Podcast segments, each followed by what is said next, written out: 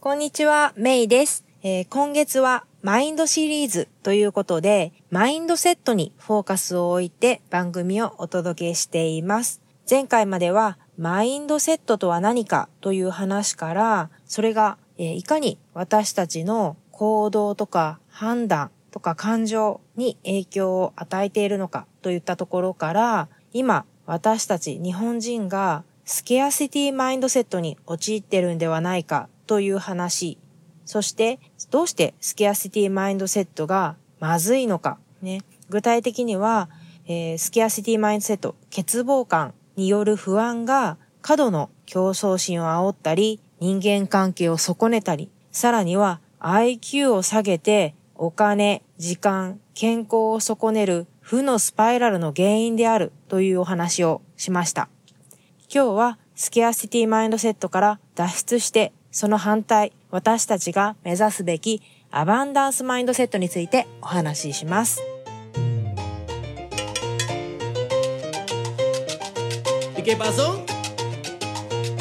自分らしく夢を叶えるラジオ。この番組は自分の強みを生かして理想の働き方と生活スタイルを実現したい。そして経済的にも精神的にも豊かでいたいそんなリスナーのあなたを応援するコミュニティです。皆さんこんにちは。サンディエゴメイこと中村真由子です。大学卒業後外国政府観光局の日本事務所の立ち上げに携わり韓流ブームの火付け役として日韓を飛び回り30代を手前にして大好きなアメリカ・サンディエゴに単身移住。アメリカとメキシコを股にかけて仕事をする傍らオンラインビジネスを立ち上げたり大学で講師を務めたりと理想のライフスタイルを形にしてきました。プライベートでは台湾人の夫と結婚し母として海外での子育てに奮闘しています。自分らしく夢を叶えるウェブサイトもチェックしてみてくださいね。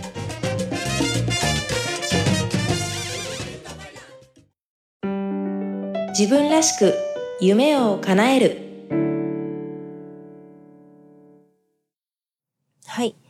アバンダンスマインドセットって何かという話なんですがまずアバンダンスという英語これスケアシリーの反対の言葉で豊富にあることを意味しています豊富にあるってどういうイメージかなというのを考えてほしいんですけど、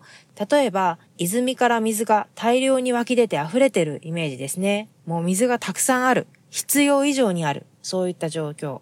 アバンダンスマインドセットというのは、世の中にはあらゆるものやチャンスがふんだんに溢れているという考え方のことです。アバンダンスマインドセットを持っていると、心に余裕と安心感を得ることができるんですね。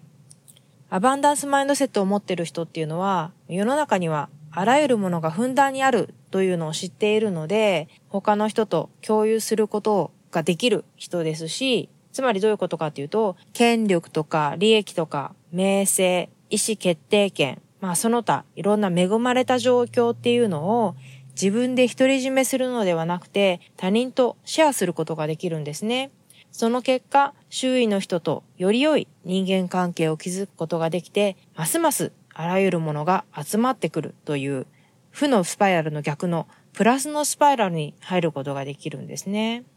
で、じゃあこのふんだんにすでにあるんだよっていうことが感じられる心、これが手に入ると、どういう変化が見られるんでしょうか？足りないものにフォーカスをするものの見方から、今の状態で十分幸せになってもいい、今の状態で豊かさを感じていいんだと自分に許可を与えられるようになるんですね。実際私たちの生活を振り返ってみると、考えてみると私たちが住んでいる場所、まあ少なくとも私が住んでいるアメリカ、そして私たちが生まれ育った日本っていうのは、実は豊かな国なわけですよね。世界的に見ても豊かな国。そして、まあ例えば50年前、100年前と比べても確実に豊かな場所になってるわけですよね。でも実際私たちの日々の生活を振り返った時に豊かさを感じられているかどうかっていうのを考えてみてほしいんですよ。私もあるんですけど、本当は豊かさの中にいるはずなのに、なんかないものに目がいってしまう。それは自分の能力かもしれないし、お金かもしれないし、時間かもしれないし、いろんなリソースですよね。が、何かが足りない、何かが足りないともしかしたら思って生きてるかもしれないんですよね。それはどうしてそう思うのかなっていうのはもしかしたらこう世の中のビジネスがいろいろ私たちの感情を煽ってるからそう思うのかもしれないんですよね。でも実際はほんと50年前、100年前に比べてみると明らかに生活環境っていうのは良くなっててね、食べ物はもちろんたくさんある、水もきれいな水も飲んでいる、ね、教育の機会もたくさんあり、仕事の機会もたくさんあり、で、いろんな家電が発達して、家事に時間をかける、その時間とか労力っていうのもどんどん減ってきてるわけですよね。それって幸せそのものだよねっていうことに気づきにくい私たちがいる。だからそこで、実はもう今の状態で幸せなんだ。今の状態で豊かなんだっていうことを、まず自分にそう感じていいんだよっていうのを許可を与えられる自分になる。これがアバンダンスマインドセットを手に入れる第一歩なのかなと思ってます。で、こんな感じで、感情って、これ言うとなんかちょっと変な、なんかスーパースピリチュアルな話をしちゃってるように感じられたら困るんだけど、でも実際、感情って、なんかこう、起こった出来事とか、出来事が引き金になって浮かぶんだって私も思ってたんですけど、実は、まず感じたい感情っていうのがあって、その感情にあった状況が目に飛び込んでくるらしいんですよね。で、ここで、えー、100歳のヨガマスターの、えー、話をししたいと思うんですけど、えー、フランス系インド人の女性で、タオ・ポーチョン・リンチという人がいます。この方まだもちろん生きていて、えー、1926年、彼女が8歳の時に、えー、ヨガをしていた男性たちを見かけて、真似をしてたそうなんですね。この方はインドでこれを見かけたらしいんですけど、えっ、ー、と、その男性たちを見かけた、見かけて真似をしていたところ、えー、ヨガは男性のものだと言われてしまったそうなんですよ。受けますよね。今でこそヨガって女性のものですよね。でもそうでは、当時は、えー、そうではなかった。ね、どうなんでしょうね。インドってもともとやっぱりヨガって男性のものだったんでしょうか。ちょっとこの辺の歴史に詳しくないですけど、そう言われちゃったと。でもそこでタオは男性にできるなら私にもできる。そう言ってヨガの練習を重ねたらしいんですね。で、10代の頃からヨガを教え始めたんです。で、100歳になった今、ニューヨークで週に数回ヨガを教えているほか、社交ダンスも楽しんでいるっていうことなんですけど、そんな彼女が言うのが、朝起きて太陽の光を浴びて、今日は私の人生最高の日になるわと言うと、必ずそのような一日になるんだそうです。でもこれすごいいい言葉だなと思って、実はこれを知ってから私も実践してるんですね。Today's gonna be the best day of my life ですね。っていうのを自分に言い聞かせる。そうすると、本当になんかいい一日になるんですよね。英語の best っていうのは、一つじゃないんですよ。日本で一番っていう、ね、最高一番っていうと一つだけども、英語で言うベストって一つじゃなくて、あの、いくつもあっていいわけだから、毎日がベストな一日になる。ね。でも本当実際そうなんですよ。Today's gonna be the best day of my life って自分に言い聞かせると、やっぱそういう風な一日になるように、無意識のうちに自分で、まあそういう風に動き出したりだとか、そういうものをこう、追ってる自分がいるんですよね。で、振り返った時も、あ、こういういいことがあったなとか、これが楽しかったなって思える一日になってるんですよね。本当に不思議なんだけど。で、タオの人生、このタオさんの人生哲学は、毎日を joy、joy っていうのは幸せとか喜びで抱きしめよう。もし何か良さそうなことがあったら、外に出てやってみるの。ただ考えることに時間を費やしてはダメねっていう風に言ってるそうです。ね。この100歳のヨガマスター、素敵な女性なので、私も参考にさせてもらってます。で、えー、このシリーズの2回目でお話しした、恵まれた立場を恵まれない人たちのために使うのが当たり前になる社会にするにはどうしたらいいかっていうのを今度は考えていきたいんですけど、私たちが生きている国とか社会とか組織っていうのは結局は人の集まりなんですよね。だからより多くの人がスケアシリーマインタリティに気づいて、自分たちがスケアシリーマインセットに陥ってることに気づいて、今ある恵まれた状況っていうのを認識して、目には見えない、ふんだんにある状況、アバン、つまりアバンダンスを信じる、そういった世の中になっていけば、新たなイノベーションが追求されて、ね、今あるリソース、今あるパイを取り合うんではなくて、新しい発想で新しいものが生まれて、新しい仕事が生まれて、新しい機会が生まれて、で、その新しい機械から生まれたリソースが共有されて、仕事も増えるし、お金も増えるし、時間も増えるしっていうことが積み重なっていくんだと思うんですよね。アバンダンスマインドセットがより多くの人に浸透すれば、日本はより生きやすい世の中、幸福感で溢れる場所になるんではないかなと私は思ってます。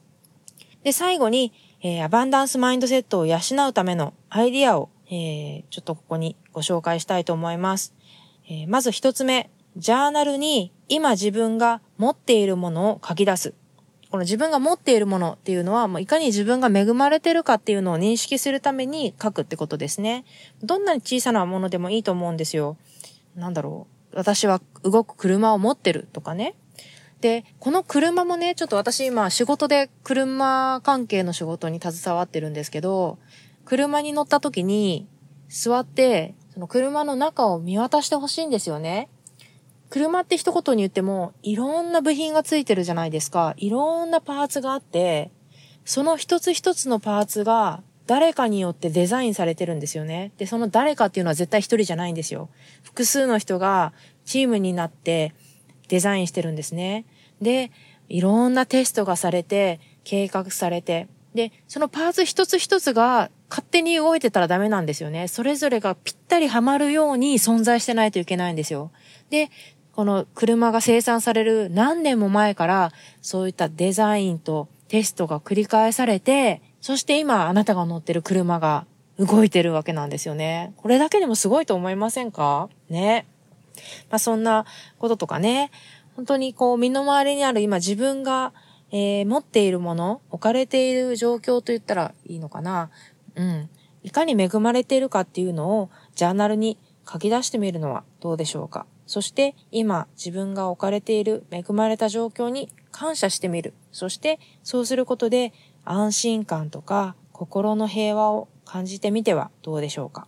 そしてもう一つはジャーナルにこれまで自分が成し遂げてきたことを書き出す。えー、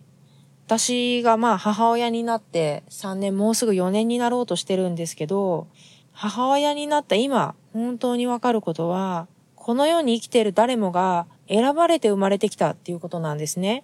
どんな境遇で、どんな方法で生まれてきたかは関係ないけども、本当にね、今あなたがこの世に生まれてきたっていうこの事実だけでも本当奇跡だと思うんですよ。奇跡なんですよ。で、生まれた当時は、あなたは自分でご飯を食べることすらできなかったわけですよね。当たり前赤ちゃんだからね。だけど、今、どれだけのことができてるんですか？例えば、私も含めてですけど、今アメリカに住んでいるリスナーのあなた、ね、あるいは日本以外の海外に住んでいるリスナーのあなたが、日本という自分が生まれ育った場所とは違うところで、どれだけのことができるようになったんですか？って、ね、ぜひ振り返ってみてほしいんです。で、今日本に住んでいるあなたも、例えば大学時代を思い出してほしいんです。大学時代、働くってどういうことかなって、全然わかんなかったんですよね。でも気づいたら今当たり前のように仕事をしてるとか、ね、電話を取っているとかっていう人いっぱいいると思うんですよ。それだけでもすごいことなんですよね。そうやって、こう自分がこれまで生まれてきた、ね、まず生まれてきたことでも奇跡。ね、あなたは選ばれて生まれてきた。で、それ、そして今日までの間にどれま、どれだけのことができるようになったのか。ね、本当に小さなことでもいいんです。ね、自分ができるようになったこととか、やり遂げたことを振り返ってみて、自分の人間の持つ、えー、魔法の力、つまり学ぶ能力ね、さえ使えば、私たちは常にこれからまた進歩して、進化して、この世の中をもっともっといい場所にすることができますよね。えー、これで4回にわたってお届けしたマインドシリーズは終了です。えー、現代の私たちに必要なコンセプトだと思うので、ぜひ、えー、お友達にもシェアをして一緒に聞いていただけるととても嬉しいです。そして、えー、このマインドシリーズでご紹介した内容、ね、ポッドキャストでは、あの、大まかなところだけしか説明できなかったので、え文章でわかりやすくまとめているものをウェブサイトで準備していますので、ぜひそちらも覗いてみてください。メイナカムラ .com です。えー、他にも何百もの、えー、自分らしく夢を叶えるための、えー、方法や記事がたくさん、えー、載っているのでチェックしてみてください。自分らしく夢を叶える今回の番組いかがでしたか？もし気に入っていただけたら購読ボタンを押していただきお友達にもおすすめしていただけると嬉しいです。自分らしく夢を叶えるウェブサイトでは今回の内容はもちろん他にも元気の出で役立つコンテンツをお届けしています。また夢を叶えるスピードを上げたい、すでに自分スタイルを確立するために動き出している仲間とつながりたい、そんなあなたは自分らしく夢を叶えるメルマガにぜひ登録してください。自分らしい理想の働き方と生活スタイルを実現するために今やるべきことをできることから始めていきましょう今日も最後までお付き合いありがとうございましたそれでは次回もお楽しみに Have a great day! バイバイ